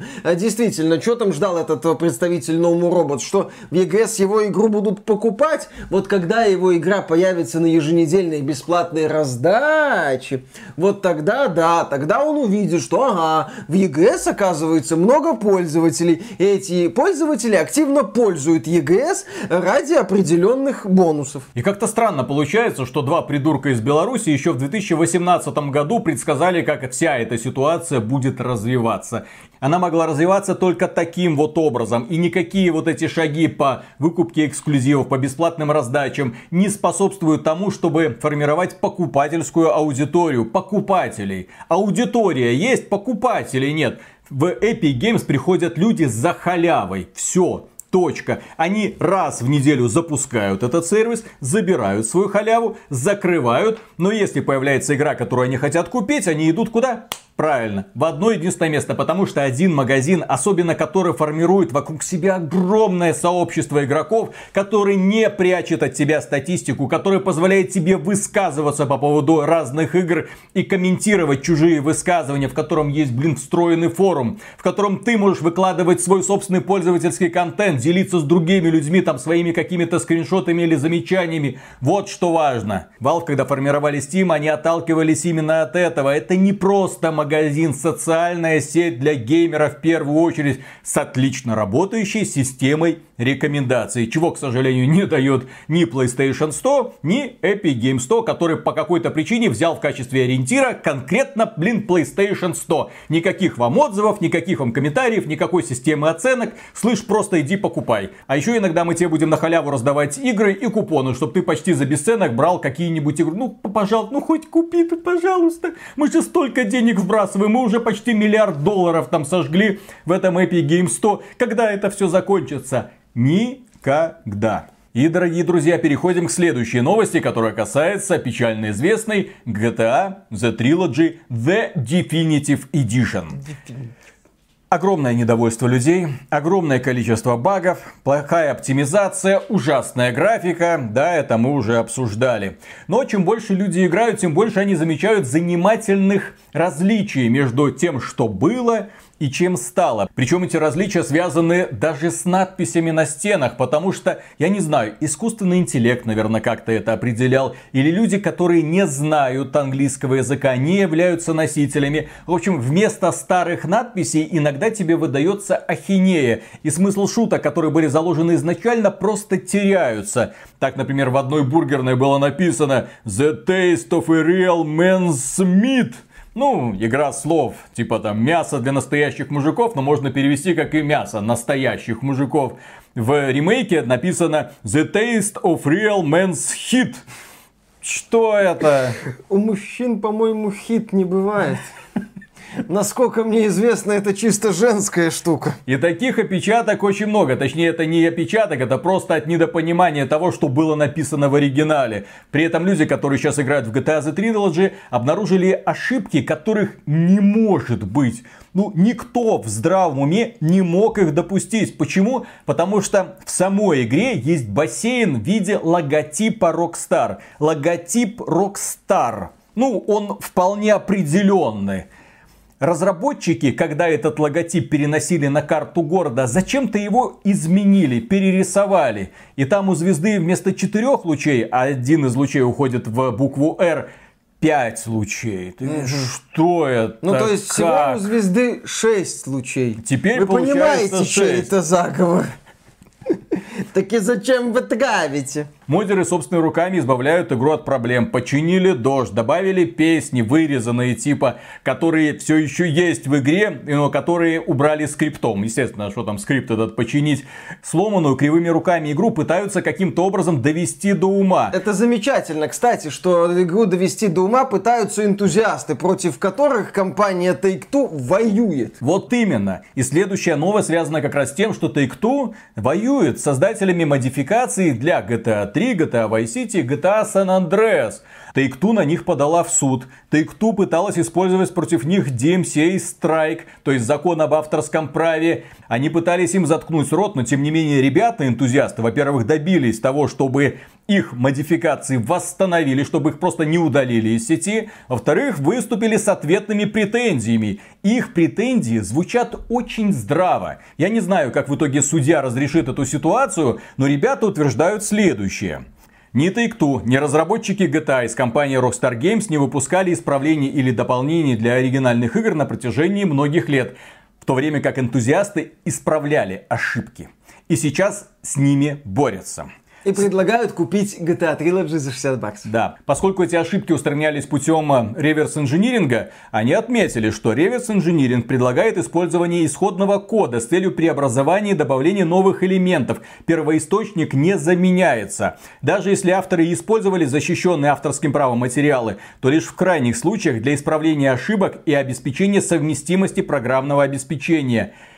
Главный пункт ни одну из игр нельзя приобрести сейчас законным способом, после того, как они были удалены перед выходом GTA The Trilogy из магазинов издателей сторонних платформ, таких как Steam. Все, к чему вы придираетесь? Мы выпускаем модификации для игр, которые сегодня никто не может купить. Попробуйте докажите, что мы наносим вам какой-то материальный вред. И еще один момент.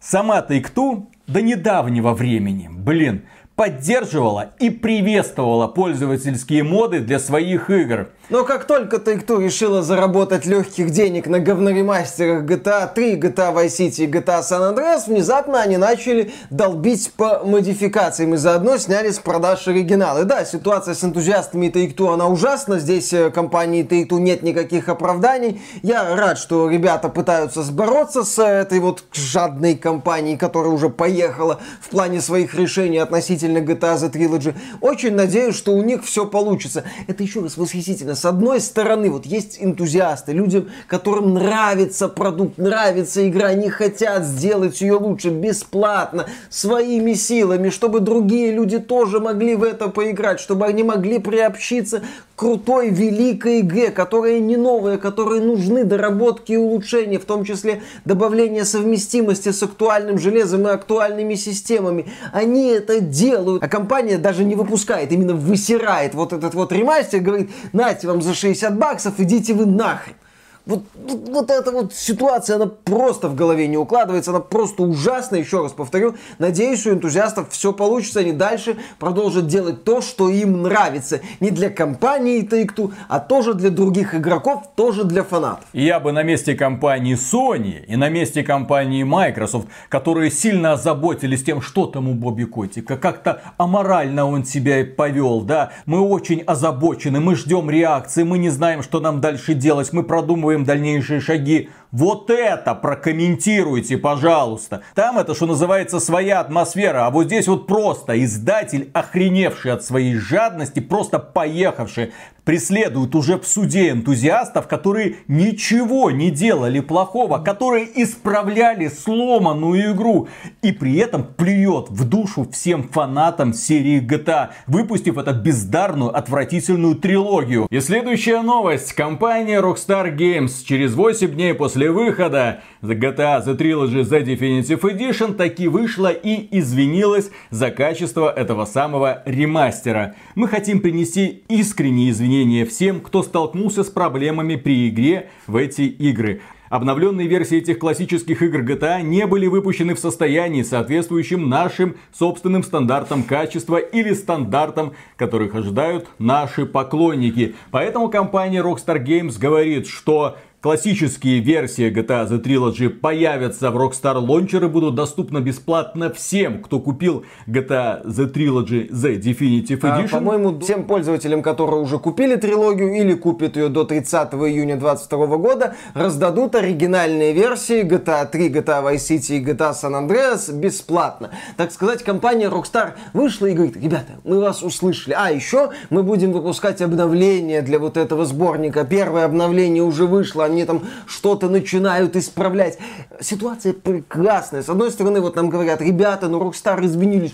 Конечно, они извинились. А они не видели, что они собираются выпускать 11 числа. Они 8 дней продавали говно за 60 долларов. Причем на ПК это говно. На несколько дней сняли с продажи у обладателей э, трилогии, забрали из библиотеки, устроили из этого такое мощнейшее шоу, которое так мощно накрыло индустрию, что запах еще от этого шоу будет разлетаться долгие и долгие годы. Хрен его выведешь вот так вот сходу. Еще раз, людям продавали отвратительного качества продукт. До этого оригиналы сняли с продаж. До этого компания Take-Two начала бороться с модификациями. И теперь они выходят и говорят, извините, пожалуйста, не прокатило. Понять и простить. Да.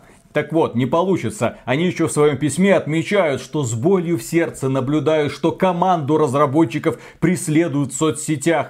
Просят всех поубавить токсичность и вести цивилизованную дискуссию. А, я никоим образом не оправдываю личные нападки на конкретных разработчиков. Это плохо, я категорически против этого, безусловно. Никогда не надо. Если как бы вы сильно не были разочарованы продуктом, не стоит идти там в какие-то социальные сети или личное сообщение к какому-нибудь программисту или геймдизайнеру и начинать говорить о том, что бы вы с ним хотели сделать. Не надо. Ненавидьте компании, ненавидьте продукт, ненавидьте руководителей, которые смотрят на нас с высоты своих пентхаусов в стальных башнях. Не стоит опускаться до угроз конкретным разработчикам. Тем не менее, всю ненависть, которую получает и GTA The Trilogy, и компании Rockstar и Take-Two абсолютно заслуженно. То есть сначала вы выпускаете выпускаете продукт отвратительнейшего качества, люди, которые запускают этот продукт, все это видят, они задаются вопросом, а вы это тестировали? Вот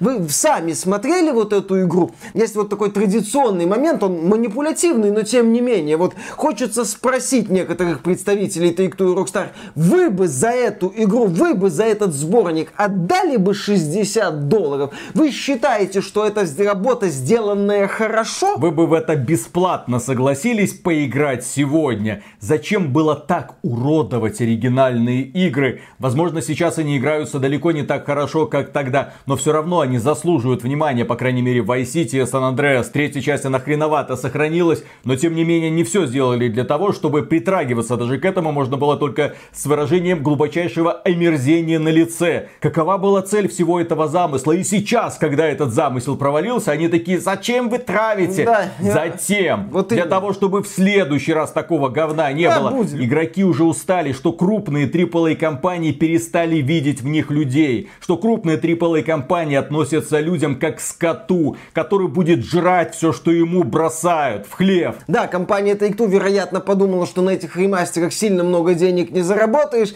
Ну, выкинула, что выкинула, что называется, если не понравится, хрен бы с ним. Но не понравилось так сильно. Это игры значимые для индустрии, у них много фанатов. Много фанатов именно уже в, в том числе в возрасте, которые играли в эти игры на момент релиза. И они увидели, как им нагадили в душу воспоминания. И, естественно, полилась по интернету ненависть со стороны пользователей. И да, вот подобная риторика. «Ну, успокойтесь, пожалуйста. Как можно успокоиться, если вы так мощно обделались в обновлении трех игр времен PlayStation 2? Это даже не новые игры. Здесь, я считаю, не может быть каких-то компромиссов или полумер, или заявлений, но они же пытаются. Пытаться надо было до релиза и не выпускать подобный продукт в продажу. Если уж на то пошло, если вы извиняетесь, если вы хотите быть лучше, если вы хотите как-то задобрить разгневанную аудиторию, чтобы она была менее токсична, ну идите до конца в желании сделать людям получше. Запускайте расширенную систему возврата средств за вот эту вот трилогию ремастеров на всех платформах, будь то там PlayStation, Xbox, в своем сраном лончере, на свече. То есть, чтобы пользователи, которые потратили на это деньги, могли эти деньги вернуть за откровенно некачественный товар. А не вот это, ну извините, мы вам дадим оригинал. И... Перестаньте преследовать энтузиастов, которые создают модификации, которые создавали и создают до сих пор Отзовите, модификации. да, DMCA страйки. Отзовите DMCA страйки. Перестаньте преследовать энтузиастов в судах. Блин, это что такое? Верните игры в Steam и другие торговые площадки, где они продавались изначально. Что за цирк вообще пошел? Вот тогда можно будет сказать, Rockstar все поняли, Rockstar задумались, Rockstar сделали шаг навстречу пользователям. Но сейчас я вижу только то, что они за 60 долларов всем людям, которые купили вот это вот Definitive Edition за 60 долларов, вне зависимости от того, в какой стране они живут, они бесплатно раздадут оригиналы. На хрен, да. Оригиналы пользователи ПК знают, где взять без необходимости идти на поклон к Rockstar. Все. Мы вот в ролике недавнем обсуждали, что было письмо, которое получили в свое распоряжение журналисты, и Джим Райан говорил, что Нехорошо так, Бобби Котик, в твоей компании себя вести. Неправильно это. Фил Спенсер тоже там сказал, мы изучаем ситуацию, пристально на это смотрим, что там не так. Вот на такие вещи платформы-держатели посмотреть не хотят. Когда выходил Киберпанк 2077 на консолях прошлого поколения, это как-то компания особо не парила. Когда выходил Fallout 76, когда запускали Anthem, когда через раз каждый запуск AAA игры это Battlefield 20 да, вот Battlefield 2042 это какая-то срань лютая. Качество да. соответствует. Вот эта платформа держателей как-то особо не волнует. А что, валюта идет замечательно. А вот то, как там в ситуацию с Бобби Котиком, да, мы на это внимательно посмотрим и подумаем, что сделать с этим нехорошим Бобби Котиком. А когда дело касается возможности втюхать доверчивым игрокам продукт отвратительного качества, а все нормально, все нормально. Тут стоит напомнить, что Sony приостановила продажи Киберпанк в PlayStation Store не из-за того, что игра была низкого качества, а из-за того, что CD Projekt Red сказала, да, мы вернем всем деньги, за деньгами обращайтесь в Sony. Sony сказала, мы не поняли. То есть это решение было политическое и экономическое, а не игровое, скажем так. Да. И к слову о киберпанке и Take-Two. Недавно люди вспомнили, что Страузельник, глава Take-Two, в 2020 году заявил примерно следующее – во время встречи с инвесторами. Я думаю, что случай, о котором вы говорите, по поводу Киберпанк 2077, наглядно показывает, что если хочется создать совершенство, то всегда лучше подождать, чтобы достичь совершенства. Все наши лейблы стремятся к совершенству. Но не уморительная ли фраза, особенно после выхода GTA The Trilogy The Definitive Edition, насколько им насрать на самом деле было, насколько у менеджмента Take-Two, возможно даже у самого Штрауса Зельника поехала крыша по поводу того, чтобы даже уже не продавать игры, втюхивать, втюхивать дерьмище, которое они создают, очевидное дерьмище, наплевав полностью на наследие так сойдет, сделаем, вывернем им руки. Что значит оформляете возврат? Мы не знаем таких слов. Ой, в нашей игре какая-то проблема, там оказывается ход кофе есть. Что мы сделаем? На выходные просто уберем игру из магазина. А что будет с теми людьми, которые ее купили? Ай, потерпят. Да, блин, тоже там из что? библиотеки Это же людей, терпило, купили, это да. терпили, какая нахрен разница. Блин, ну отвратительно просто. И он себя когда-то с киберпанком, блин, сравнивал. И, кстати, по поводу тени CD Project Red. Все-таки эта компания переиграла и уничтожила Играла своих конкурентов, да. А в 2016 году, это тоже недавно вспомнили фанаты, Марчин Ивинский, один из руководителей студии, заявил следующее. Мы всегда хотели быть в тройке лучших разработчиков игр в мире. С нашей точки зрения сейчас тройка лучших, на первом месте Rockstar, Blizzard и, возможно, Bethesda. И мы хотим попасть в тройку, потому что одна из них должна уйти.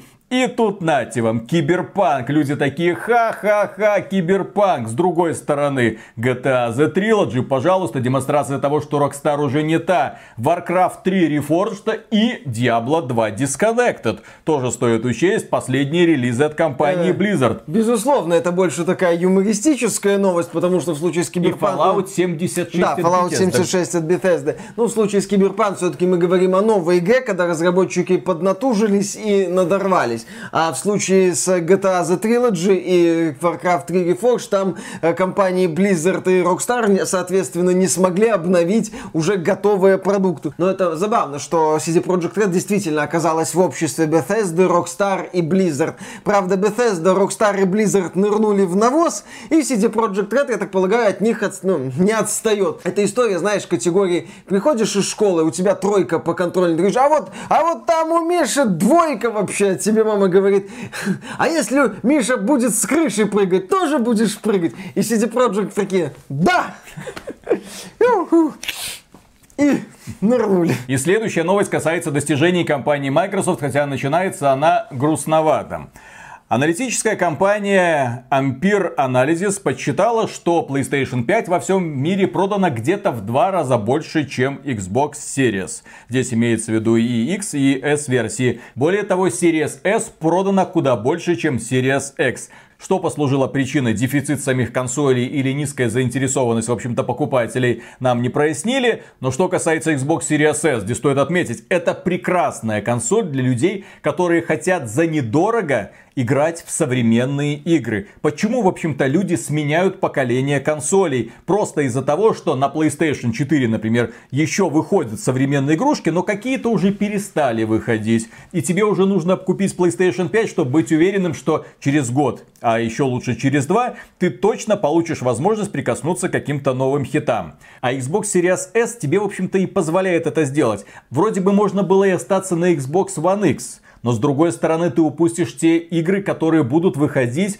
для консолей уже нового поколения. Здесь Xbox Series и PlayStation 5. А Xbox Series S, несмотря на то, что она такая слабенькая, кажется, она запускает все современные игры в разрешении 1080p и гарантированно их будет выпускать на протяжении ближайших 5, 6, там, 7 и так далее 1080p, и плюс к этому... 30 FPS, но запускает. И плюс к этому ты активизируешь Xbox Game Pass, получаешь доступ к сотням игр и наслаждаешься процессом процессом. Нам в комментариях очень многие люди писали, что вот, послушался вашего совета, пошел купил Xbox Series S и кайфуют. Да, это не 4К, но 4К телевизоры нужны далеко не всем. Многие подключают свою консольку к монитору и, в общем-то, наслаждаются процессом. И демонстрацией силы Xbox Game Pass является недавний успех Forza Horizon 5, который уже приобщилась 10 миллионов человек за одну неделю. Здесь на самом деле две вещи совпали. С одной стороны, Xbox Game Pass, как мы не раз говорили, сервис крутой. С другой стороны, этому сервису нужен двигатель. Ну, ему нужны игры, которые вот ты смотришь, говоришь, ну, ну да, ну вот прям это в подписке, да это замечательно. Не просто игра, которую, ну, за деньги не куплю, а по подписке поиграю. Нет, игра, которая вот выходит и говорит, ну, меня можно и за деньги спокойно купить. То есть ты понимаешь, что перед тобой продукт как минимум не дешевый. В случае с Forza Horizon 5 еще и продукт без конкуренции, где предостаточно самого разного контента. И потому что многие люди, даже в комментариях вижу, что многие люди говорят, слушайте, я в гонке вообще-то не играю, но Game Pass у меня есть, и я скачал. То есть вот Game Pass нужны такие игры, которые выделяются на общем фоне, которые тебе предлагают, вот посмотри, только вот на Xbox и на ПК, и в Game Pass, базовая версия в случае с Forza Horizon 5, там еще есть премиальное дополнение за 50 долларов, но базовая версия, пожалуйста, скачай, посмотри. Это ситуация, которая показывает, что геймпасу нужны игры, которые будут этот сервис вот приподнимать. Делать из него не просто сервис с крутыми нишевыми или там около нишевыми или недорогими продуктами, а сервис, где есть еще и свои условные очень странные дела. В качестве примера, когда Xbox Game Pass запустили, я купил подписку где-то на год. И, в принципе, меня все устраивало. Но потом, когда подписка закончилась, это было в начале 21 года, она закончилась. Я не видел смысла ее продлевать. Ради чего? Outriders куплю в Steam, недорого. Back 4 Blood, да купить ее тоже проблем нет. Старые игры, да у меня в каталоге Steam на распродажах уже там за 1-2 доллара куплены столько хитов, что я в жизни их никогда не переиграю. Но на всякий случай они все-таки есть. Поэтому я не видел смысла. А потом, когда вышла Forza Horizon 5, тем более я ее пробовал купить в Steam, она не запустилась. Неудачно. Да, я пошел купил Xbox Game Pass, все запустилось, все заработало, я такой порадовался, а тут еще скоро Halo Infinite, а там еще каких-нибудь игр насыпят, а в конце года уже будет и Starfield, в принципе, можно и потерпеть, подождать. То есть да, это уже очень выгодное предложение. А Фил Спенсер, глава Xbox, в одном из последних интервью подтвердил, что Xbox Game Pass, вопреки некоторой критике, критики там со стороны разных всяких Шонов Лейденов, которые думают, что это бывший глава PlayStation, которые думают, что Xbox Game Pass работает в убыток. Он говорит, что нет, Xbox Game Pass приносит прибыль. У нас, ну, вы примерно представляете количество людей, которые пользуются этим сервисом. Умножьте на те деньги, которые они тратят каждый месяц, получите примерную сумму, и вы охренеете. Плюс в сети ранее была информация о том, что подписчики Game Pass охотнее покупают игры. То есть это, в принципе, сервис для тех, кто много играет, и это хороший хорошее решение. Да. А, и насчет хороших решений. Э, На момент записи этого ролика в сервисах PlayStation Store и Xbox проходит распродажа, приуроченная к Черной Пятнице. Со скидками продаются многие игры, в том числе вполне себе новые. Например, э, супер игра года, спаситель индустрии, лучшая сюжетная одиночная AAA игра, которая должна поднять этот жанр, точнее не жанр, этот сегмент на принципиально новый уровень, но пока не поднимают. Я, конечно же, говорю о Стражах Галактики. На консолях игра продается со скидкой в 30%. С момента релиза игры, который состоялся 26 октября этого года, не прошло и месяца. Все, кто купил игру на старте, можете пройти за значками «Я спас игровую индустрию» по известному адресу. Да, и вот сейчас на скидке 35% уже вполне себе неплохое предложение. Игра там на пару вечеров, но с хорошим сюжетом, отличная графика, великолепная постановка, яркие персонажи. Посидеть, посмотреть эти ролики, поучаствовать в игровом процессе, посмотреть на финальные титры, почему бы и нет, особенно когда это уже не так уж и дорого. Хотя не спешите, я думаю, на летней распродаже можно будет купить уже со скидками По- где-то пользов- 70%. Пользователям Xbox я тоже бы советовал не спешить, потому что они сейчас э, смотрят на то, что в э, Xbox Game Pass недавно появился Marvel's Avengers, э, смотрят на Филю, говорят, Филя! И Филя такой, я понял, успокойтесь, оглушительность успеха от продаж э, Стражей Галактики переоценить сложно. Будет она, скорее всего, в геймпассе, причем в обозримом будущем. А компании Square Enix у меня есть предложение. Когда вы будете писать финансовый отчет по поводу продаж э, Стражей Галактики, можете так и написать. А, Одиночные сюжетные AAA игры умерли, и AXBT Games убили их. Да. Но кроме этого, компания Ubisoft тоже радует нас а, огромными скидками на недавно вышедшие игры. Вы в курсе, кстати, у них там AAA недавно продуктики начали выходить, которыми они очень Один гордились. Там, да-да-да, там прям э, вовлеченность, что-то там на 25% времени и люди больше играют в Far Cry 6, чем Far Cry 5, ну времени больше проводят. Среднестатистический игрок, в общем, статистика, вовлечение, все такое. Только на Far Cry 6, который вышел в октябре, уже скидка 30%. Riders Republic тоже совершенно новый AAA хит. Я напомню, в финансовом отчете перед инвесторами они говорили, вот у нас три AAA хита, Far Cry 6, Riders Republic и Rainbow Six Extraction. Rainbow Six Extraction уже не AAA, у нее уже цена, по-моему, 40 евро, 40 долларов, то есть она снизилась. А Плюс там есть еще пропуск для друзей, замечательно. А Riders Republic, да, уже меньше месяца прошло с момента выхода, и скидочка 30%. На консоли. Вышло 28 октября. Фактически 20 дней спустя скидка 30%. Показатель прекрасной игры. Кстати, Киберпанк 2077 нам обещали, что до выхода версий для нового поколения консолей PlayStation 5 и Xbox Series X скидок не будет. Ребята, мы будем спокойно продавать в течение года, все будет зашибись. в долгую. 50% скидка На консолях. консолях. То есть на консолях уже можно купить ее фактически за бесценок. Ну, не так за бесценок, как на ПК, где в Epic Game Store, там с купоном Epic, э, Киберпанк можно было взять то ли за 650 рублей, то ли за 750 рублей. На консолях подороже, но да, скидочка уже 50%. Приму даром. Приму даром. И последняя новость, дорогие друзья, касается самого милого анонса о переносе игры с 22 года на 23. Кто это сделал? Конечно же, японцы. Конечно же, компания Capcom, которая знает, как работать с аудиторией и как ее бить в самое что ни на есть сердечко. Есть у них проект Прагмата, очень таинственный, там девочка, космонавт, странные Научная трейлеры, фантастика, научная типа. фантастика, да. И этот проект планировался к выходу в 22 году. Но внезапно нам показали ролик, после просмотра которого мы такие, ну ладно, 23 так 23 А все почему? А потому что милая девочка с огромными трогательными глазками держит перед собой табличку с надписью «Сори, 22, 23». А надо было написать на табличке, понимаете, э, компании Sony нужен был эффектный анонс от какого-нибудь партнера. А у компании Capcom есть опыт эффектных анонсов для э, консолей PlayStation. Например, был проект Deep Down. Кстати, где он? Не знаю я, где он. Ну вот у нас сейчас есть проект Прагмата. Когда он выйдет, ну, наверное, в 23 году, чем игра является, никто не знает. Ну, как бы да, ну, простите. Может быть, выйдет, может быть, Deep Down. Локдаун. Но насколько грамотно. Обычно все выходят в Твиттере и говорят, ну понимаете, по причинческим технинам мы вынуждены. Тут пандемия, здесь локдаун, и там мы не хотим быть как киберпанк примите как должное. Ну, в итоге, да, мы сообщили, конечно, вам дату выхода. Мы начали, конечно же, принимать предзаказы. Но мы видим, что не успеваем. Поэтому переносим релиз где-то на год. Ну, ты предзакажи. Да, ну, ну ты предзакажи. Премиальное издание какое-нибудь. Там будут новые песни у костра. Да. На этом, дорогие друзья, у нас все. Большое спасибо за внимание. Поддержите этот выпуск лайком, подписывайтесь на канал, подписывайтесь на нас в социальных сетях. И в целом, если вам по душе то, что мы делаем, добро пожаловать к нам на Patreon или ВКонтакт. Мы за поддержку финансовую всегда говорим огромное спасибо. И дальше продолжаем работать. Сколько мы этот ролик записывали? Часа три, по-моему. Четыре. Четыре, тоже хорошо. Нормально. Ай, сойдет. Я, кажется, знаю, что было источником вдохновения для композитора Battlefield 2042. Он, короче, решил следить за фигурой. Его посадили на какую-то там диету с обязательным употреблением черносливов. Ага, Он покушал. ага.